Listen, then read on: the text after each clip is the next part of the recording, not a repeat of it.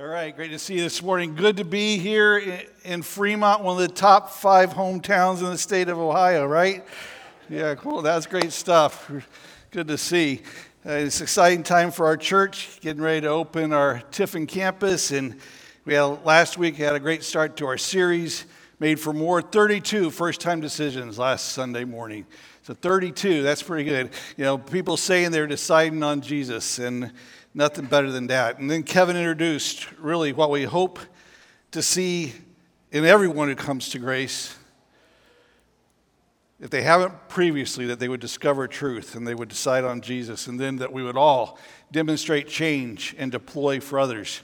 We talked about those first two areas last week discovering truth and deciding on Jesus, and then touched on demonstrating change. Today we're going to pick up there, talk some more about that third challenge because it's a big deal. It's a really big deal for us as believers. And first of all, it's a big deal that we get that order right. See, if, if, if you've not already decided on Jesus, the reality is no amount of change that you make will make any difference before God. It won't get you into heaven. No matter what change you make, it won't get you a relationship with God. It won't get your sins taken care of. It won't get you His presence walking with you through every day of your life. If you've not decided on Jesus, you can't do enough change to make a difference in your situation before Him. See, our salvation is not based on change, our change is based on our salvation. So once you've decided on Jesus, you've placed your trust completely in what he did for you on the cross as your substitute, paying for your sin, then change becomes a part of your relationship with him. In fact, change for the Christian isn't an option. We sometimes act like it is, but change is really the way we're made. And when we first decided on Jesus, he brought change to our lives, didn't he? I mean, if you look, think about the way the Bible describes us as Christians, it talks about us as new creations. It tells us we have a new nature. In fact, we're so drastically changed that Jesus said we were, had to be, we were born again. All these ways, over and over, we're described in ways that point to the fact that change is part of us. And you can think about your own life how he brought change to you, where you were before you came to Christ, and then when you made that decision, and then the difference he made in your life. How has your life been transformed? Well, we're so thankful for that. That's what we sang about this morning, so many of those songs, really about what he's done in changing us. We got a story we want to share with you this morning of one of our members, Deb Navarez. We want to share with you how God brought change to her life.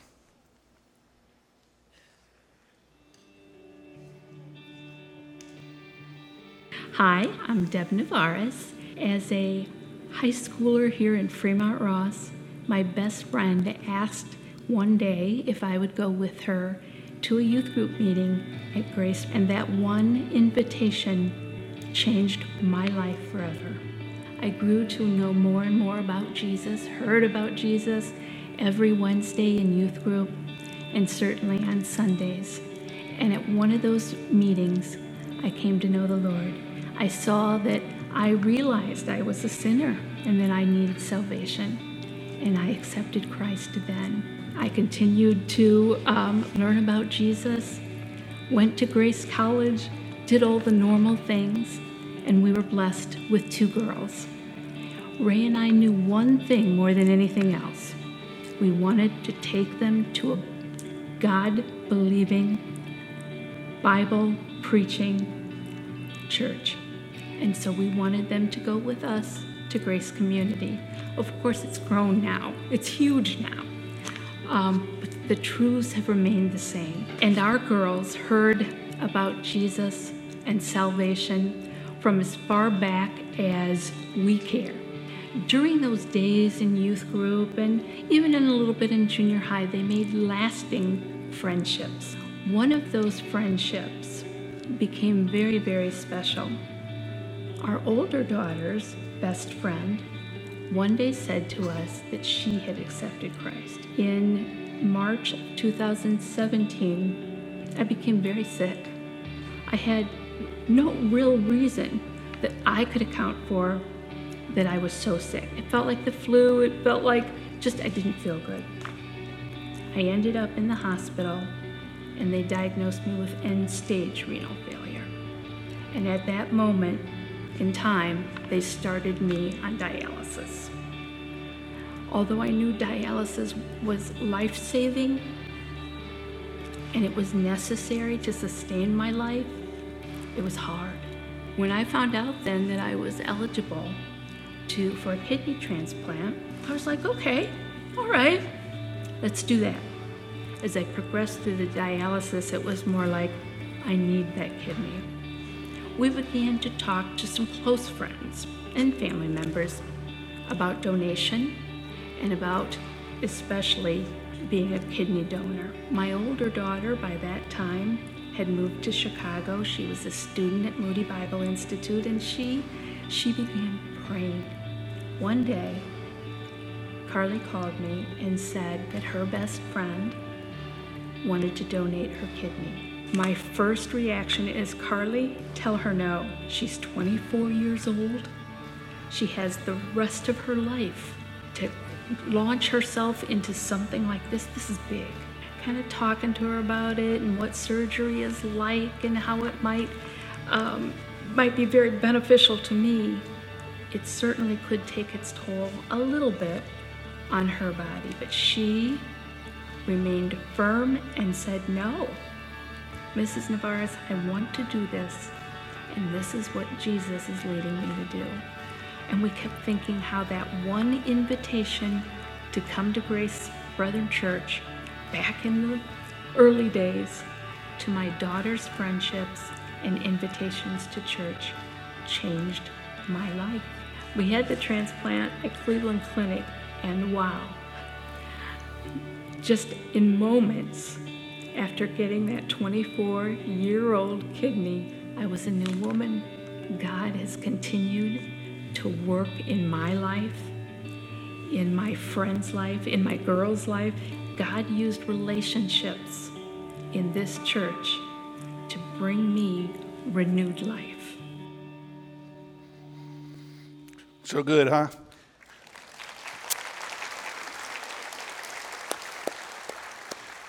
Good seeing the way God provided for Deb and, and then uh, to, see the progression. Did you hear it there? She's invited. We're, you know, it's the very thing we're talking about. She discovered truth, she heard it, she decided on Jesus, and then Jesus has been changing her life ever since. He changes us, He makes us new. So, a lot of you know we've got eight little grandkids, and the ninth one's on the way. And uh, so, our house, the oldest one is four, okay? So, so it, it's a, when we get together, it is a bundle of energy. It is controlled somewhat chaos. Um, it's a lot of fun. We just have a great time. But it does, you know how it is with kids. It's, it doesn't take long before you start seeing that sin nature in them, right? Uh, it starts showing up. There, it, it, it's, it's in some temper tantrum. It's, hey, you've, you told them to do something and, and they do the opposite. Or, you know, they're, they're grabbing for things. They're you know, fighting with the others. They, they want their thing. And, you know, it's, they're selfish. You see all this stuff showing up. And that's the way all of us were, born with a sin nature. And then God changes us. And unlike the way change normally goes in people's lives, where so many times it brings some unsettledness and upheaval, the change he brought to us brought stability and peace.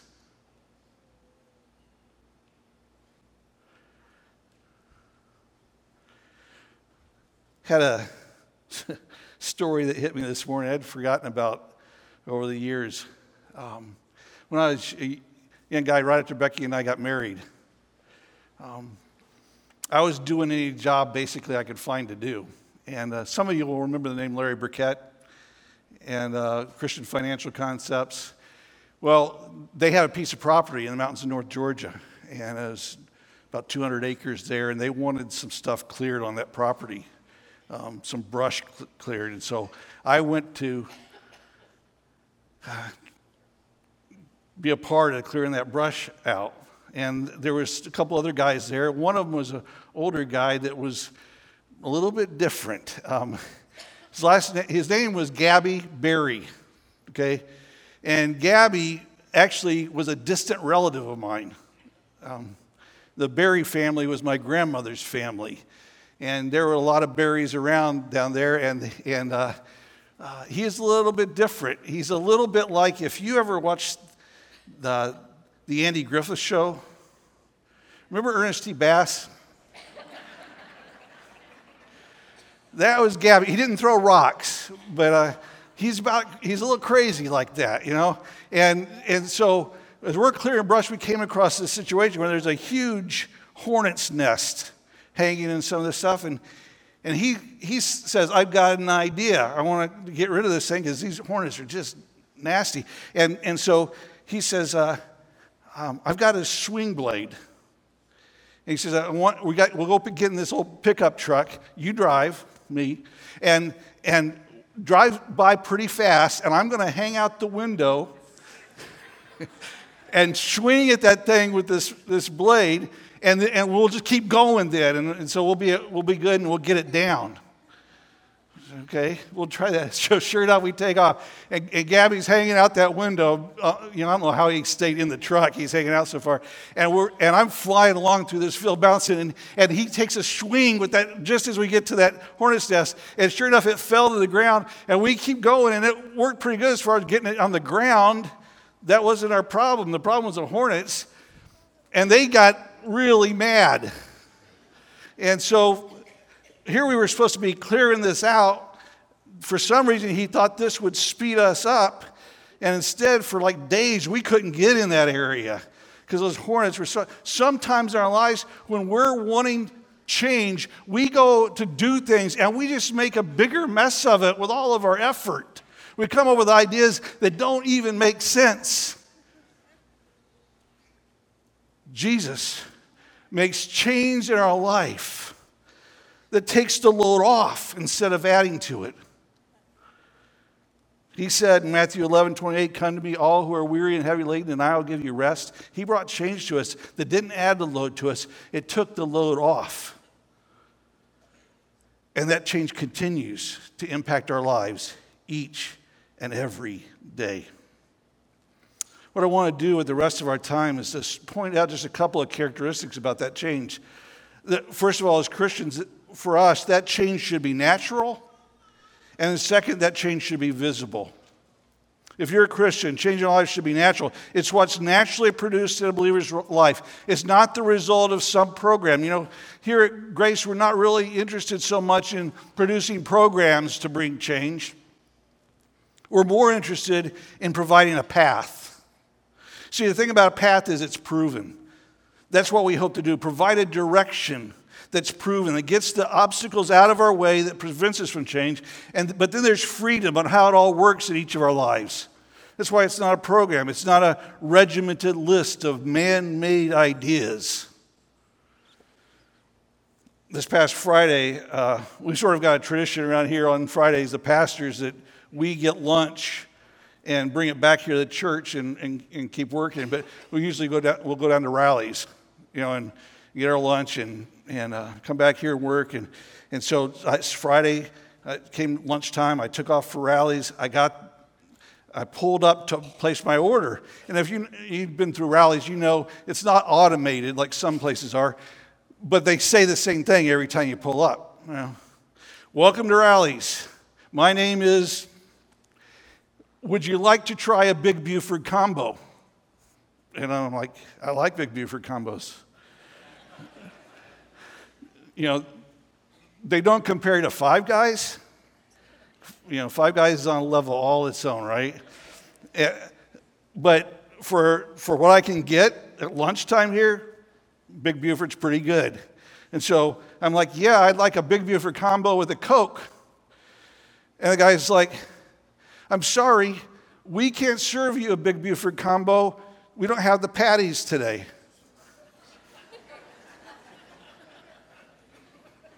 I didn't say anything, but I'm thinking, You just asked me if I'd like a Big Buford combo.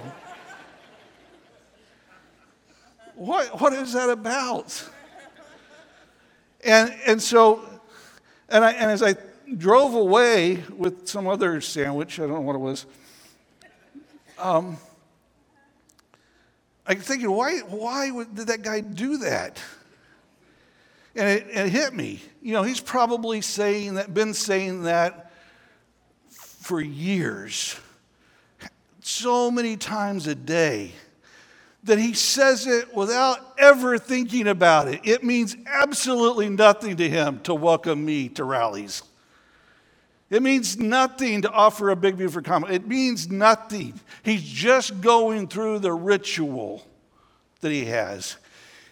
And the last thing we want here at Grace is for you to just be going back through a ritual where it means nothing to you. You're just saying words, you're just doing things. We want you following a path. What propels you as a Christian is the fact that God, this is God's plan. What propels us is knowing that the Spirit of God lives in us. And we know from the moment we became believers, He came to live in us. We're told that specifically in Scripture. Ephesians 1:13 says, "In him you also after listening to the message of truth, the gospel of your salvation, having also believed, you were sealed in him with the Holy Spirit of promise." See those two things, believing and sealing, the two go together. Having believed, you were sealed. It's not that we receive the Spirit sometime, uh, some later experience. You received Him when you responded to the gospel. Just like some of you did last week. You know, and there's a ton of good stuff that comes with that decision. If you made that decision last week, a ton of good stuff that comes with that. You and you will spend the rest of your life getting to know the good stuff of walking with Him through life. But one of those good things is this that the Spirit of God, the moment you made that decision, came into your heart and your life, and He walks with you through life, and He brings change. Romans 8 9 says, However, you're not in the flesh, but in the Spirit, if indeed the Spirit of God dwells in you. But if anyone does not have the Spirit of Christ, he does not belong to him. See, what that verse is telling us is there's no such thing as a Christian who doesn't have the Spirit living in him. And just like he brought change to us when we first decided on Jesus, he continues to bring change to our lives. He's all about change. And how does he bring that change to us? Well, a number of ways. He, first of all, he convicts us of sin, right? He points us to our wrong. He causes us to see it. He causes us to see it the way God sees it. Then he gives us a desire to turn from it. And then he empowers us to live for God. He gives us what we need to do what God wants. See, we're not talking about change that somehow we bring to ourselves, that we get it together. This isn't some self help, self focused, positive thinking that we're talking about here. He, bring, he brings change to our lives. We don't do it on our own, and He convicts and empowers us. He does that by His constant presence in our lives. He continues to convict us of sin and empower us to do what's right through that presence, and He does that through the Word of God that lights our way. All of that is His work in us. And that's why change is so natural in our lives. And I know the questions that come from this. Uh, oh, People hear that change is natural for a Christian. People ask questions like, well, what if change doesn't happen? Or what if there's no change at all? And, and what about the person who seemed to change and then the changes stopped happening and they went back to life like it was before? The Bible deals with those issues. And the, and the first one's pretty clear on the no change at all question. In that case, you know, maybe the person prayed a prayer or whatever. They, whatever they did, then they turned and they walked away and never really gave any evidence of salvation. They didn't get into church. They didn't get into God's word. They continued to, to, to live with sin in their life with no desire to turn from it. For those individuals, really there should be no assurance of salvation. It can't be that I'm looking back and going, okay, how do you know you're saved? Well, my life's sort of a mess and I'm doing my own thing, but back when I was 13, I prayed a prayer. Scripture doesn't give us that option. Jesus said in John 14, 15, If you love me, you will keep my commandments. If you love me, guess what? There's going to be change. You'll want to be obedient. No change means that you've not given your life to Him. And it should cause us to stop and consider where we stand before God. But what about the person who had change for a while and then walked away? Well, if you remember, Jesus told a story. It's what's called the parable of four soils, where a farmer is out spreading the seed, he's throwing it out there, and the seed ends up on four different types of soil, right? Some along the road, some on rocky soil, some among the thorns, and then some on good soil. Well, that second soil, where it, it, it ended up on rocky soil, that second seed that ended up on rocky soil, we're told immediately it sprang up. Things were looking good. It's growing. Wow, everybody's excited. But then what happened? The sun came out and scorched it. On this rocky ground, it didn't have enough soil to handle that, and it withered away. That example is talking about people who look like they've come to Christ. They're excited. It's looking like they're growing, but then they wither away. That's really what the whole book of Hebrews is about. The writer of Hebrews, he writes to these people, and, and, and they're discouraged. They're discouraged because people that have been with them and part of the church are gone, they've left. And so he's writing to them and he give, he's trying to encourage them to, to remain faithful. And he writes and he gives them all kinds of reasons why following Christ and staying in the church and being a part of what God's doing is better, far better than any choice they can make otherwise. And so he gives them those arguments, and then he deals with, well, what about the other people that already left? And he comes to two conclusions that he explains to us in chapter 12. And he says it's one of these two things. Either those people were never saved in the first place, which is terrible news, or they were saved and still are saved. But God is going to discipline them out of his love for them as his children to bring them back to himself. Which is a little bit of mixed news, isn't it? I mean, it's good news that there is children.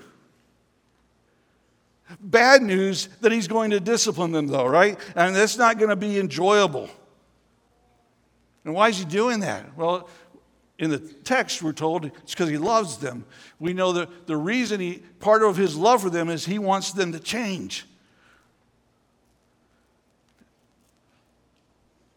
It's natural for the believer to change.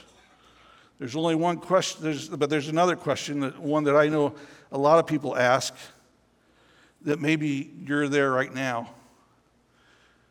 Um, and it's this Well, I've had some change. I trusted Jesus, and I've had some change. I haven't walked away, but I'm stuck for some reason. I want change, but I'm not seeing it like I'd like. What about me? I struggle with some sin, or I'm just not growing in certain areas of my life. I'm not as consistent as I'd like to be. Well, if that's you, you're stuck and you're wanting to change, but you're not seeing it. There's several things for you to keep in mind. I was just sharing these with my class last week, and, these, and I want to encourage you with these things, okay? First of all, You've got to recognize the positive in that. All right? And here it is. If you're recognizing that you're stuck and you want change, you've got to know there's a positive there because you've got something pushing you to change. Think about it. Why would you want that? What's causing that desire in you? Why aren't you satisfied where you're at? Because wanting to change to be more like Jesus isn't the way a person who doesn't know him normally thinks. So that desire for change is coming from somewhere. The, the, and the answer of where it's coming from is God's Spirit. Like we're saying, he, we, he was given to us when we trusted Jesus. It's coming from the Spirit of God living in, in you. He's the agent for change. And having him in your life is assurance of your salvation. So being stuck but not being satisfied in that sense is a good thing. It's a piece of evidence that shows you that you belong to God. So, good news. Recognize that positive. Don't stop. Keep moving. Keep desiring the change. Do see what, how God empowers you to, to live differently. But recognize the good that His Spirit lives in you. Second thing is this you got to know you're not some weird anomaly. You're not alone. Everybody faces slowdowns and stalls, and everybody gets stuck sometime. Even the Apostle Paul. Remember this, some of you know the passage well, Romans chapter 7. Paul's looking at his own life, and it's like, wow, yikes.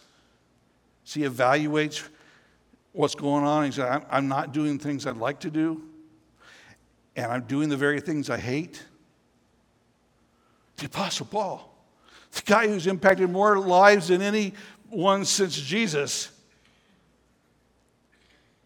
I'm, I'm not doing the things I want to do. I'm doing things I hate. He's sitting back evaluating his life and he's like, I'm stuck. You want to move forward? And you know what you really should do, you know where you should be moving forward in your life, maybe you're even beating yourself up for not being further along the path than you are, you're not alone. And Paul comes to this conclusion in verse 24. He says, Wretched man that I am, who will set me free from the body of this death? Thanks be to God through Jesus Christ our Lord. So that on the one hand, I myself with my mind am serving the law of God, but on the other, with my flesh, the law of sin. Therefore, there is now no condemnation for those who are in Christ Jesus. There's Paul living with these two facts. The truth is, I'm wretched. And the truth is, Jesus sets me free. We need to live with those in our in our lives, those two truths, we come to the conclusion wretched man that I am. I get it. I look at my life, I see my own weaknesses, I give in too easy, I give up too easy, I'm unfaithful.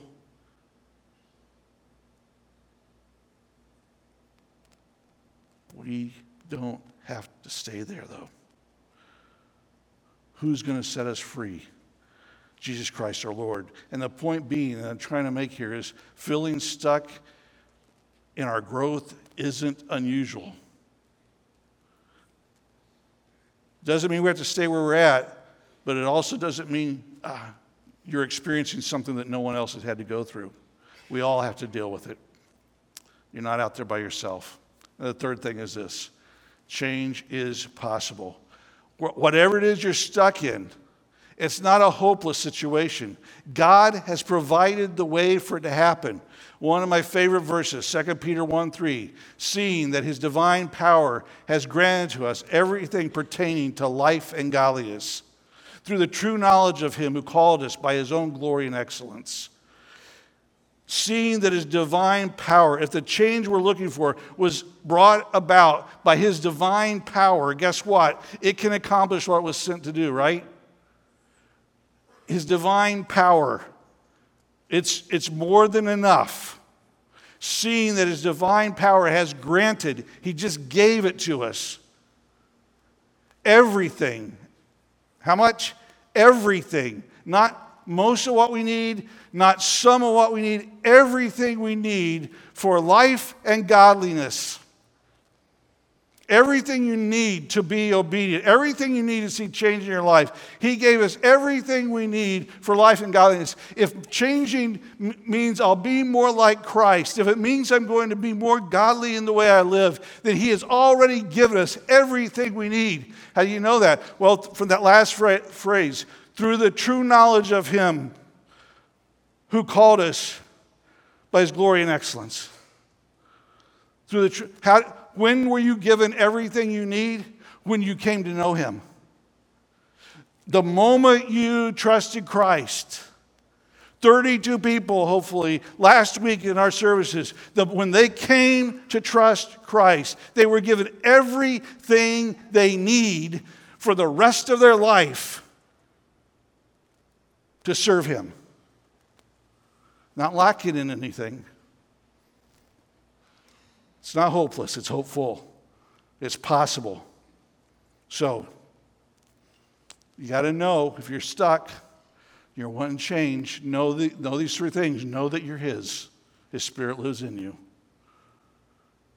Know that you're not alone, but also know that change is possible. For the Christian, change is natural. And the spe- second point to remember is change should also be visible. That's why we say demonstrate change. It should be something that can be seen. The change in our lives should be seen by others. You say, Well, I thought we weren't supposed to do things to be seen by others. Didn't Jesus say we weren't supposed to do our good things before men? Yeah, he said that. It's in what's called the Sermon on the Mount, Matthew chapter 6, verse 1, that says, Beware of practicing your righteousness before men to be noticed by them. Otherwise, you have no reward with your Father who is in heaven. So he said that. He also said earlier in that same sermon, Matthew chapter 5, verse 13, You're the salt of the earth. But if the salt has become tasteless, how can it be made salty again? It's no longer good for anything except to be thrown out and trampled underfoot by men. You are the light of the world. A city set on a hill cannot be hidden, nor does anyone light a lamp and put it under a basket, but on the lampstand, and gives and it gives light to all who are in the house. See, these two things he's talking about, salt and light, they have an impact on what's around them. And he's saying we should have an impact on what's around us.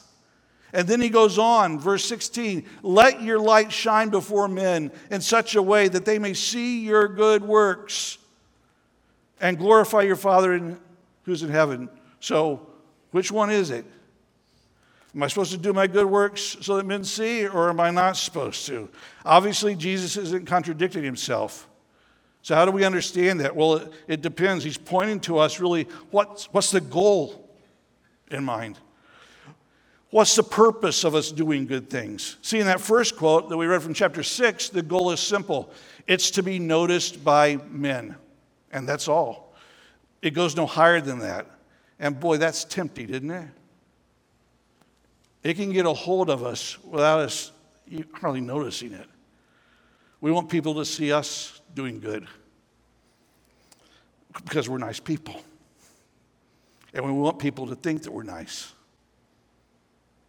And so we do good. We go to church. We don't beat the dog. We do good to others. We help people out. We give them food. We mow their lawn.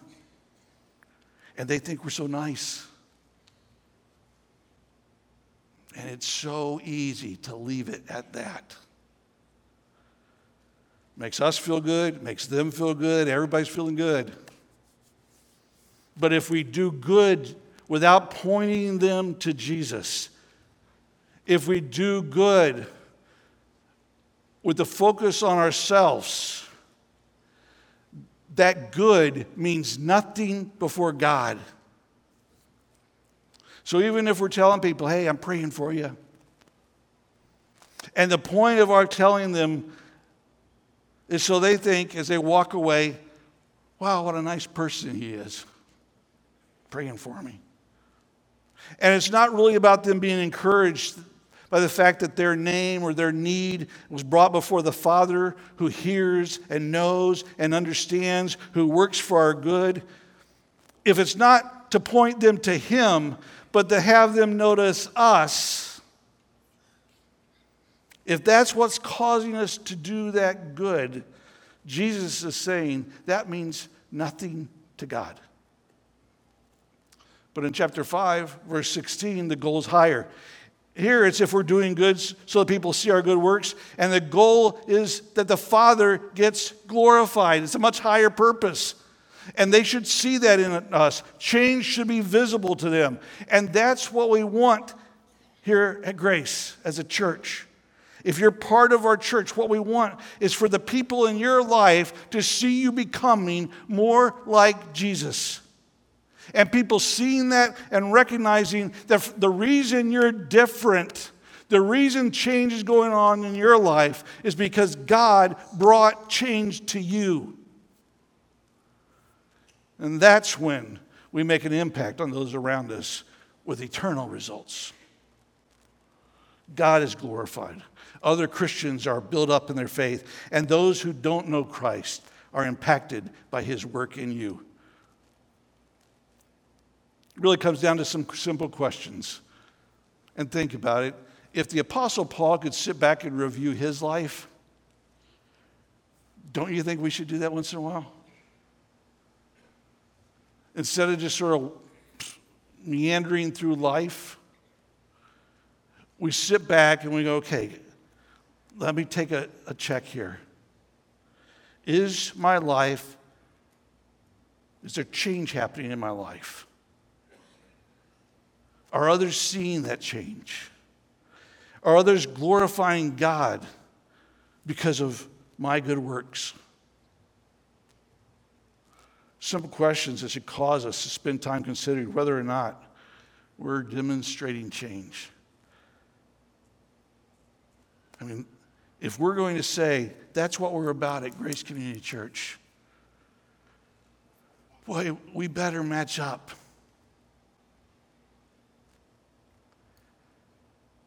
My encouragement to you is to sit back and do a check.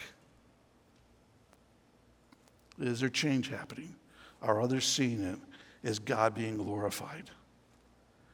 And ultimately, if we're having real change in our lives, one of the best ways that's going to be demonstrated is when we deploy for others. So that's what we'll be talking about next week. We hope to see you as we continue and made for more. I want to encourage you, though, to make sure you're taking that check, okay? And, and as you do that, if you have questions about changing your own life, or if you have questions because you're not sure you're a believer, or you maybe you're thinking, I'm not a believer, and you want to talk to somebody, pastors will be back in room one as we dismiss. We would love to talk to you about that, okay? Thanks so much for being here. Let's stand, we'll pray, and we'll close. Father in heaven, we thank you that you know us, you love us, you've provided for us. And God, our, our, our, greatest desire, God, is that we'd be able to get out of the way ourselves, quit drawing attention to ourselves, and, and do good in such a way that you, Father, are glorified bring change to our lives. And where we're struggling, God, give us strength and help us, Father, to know that you have already provided all that we need for life and godliness. We love you. Thank you for loving us. And Father, I pray for anyone here that may not have come into relationship with you, God, that they would come, they would talk, they would look, they would consider, and they would discover what it is to decide on you and turn their life over to you and know the goodness of walking through life with you. We love you again, Father. Pray you bless our day now. In Jesus' name, amen. Thank you so much. We'll see you next week.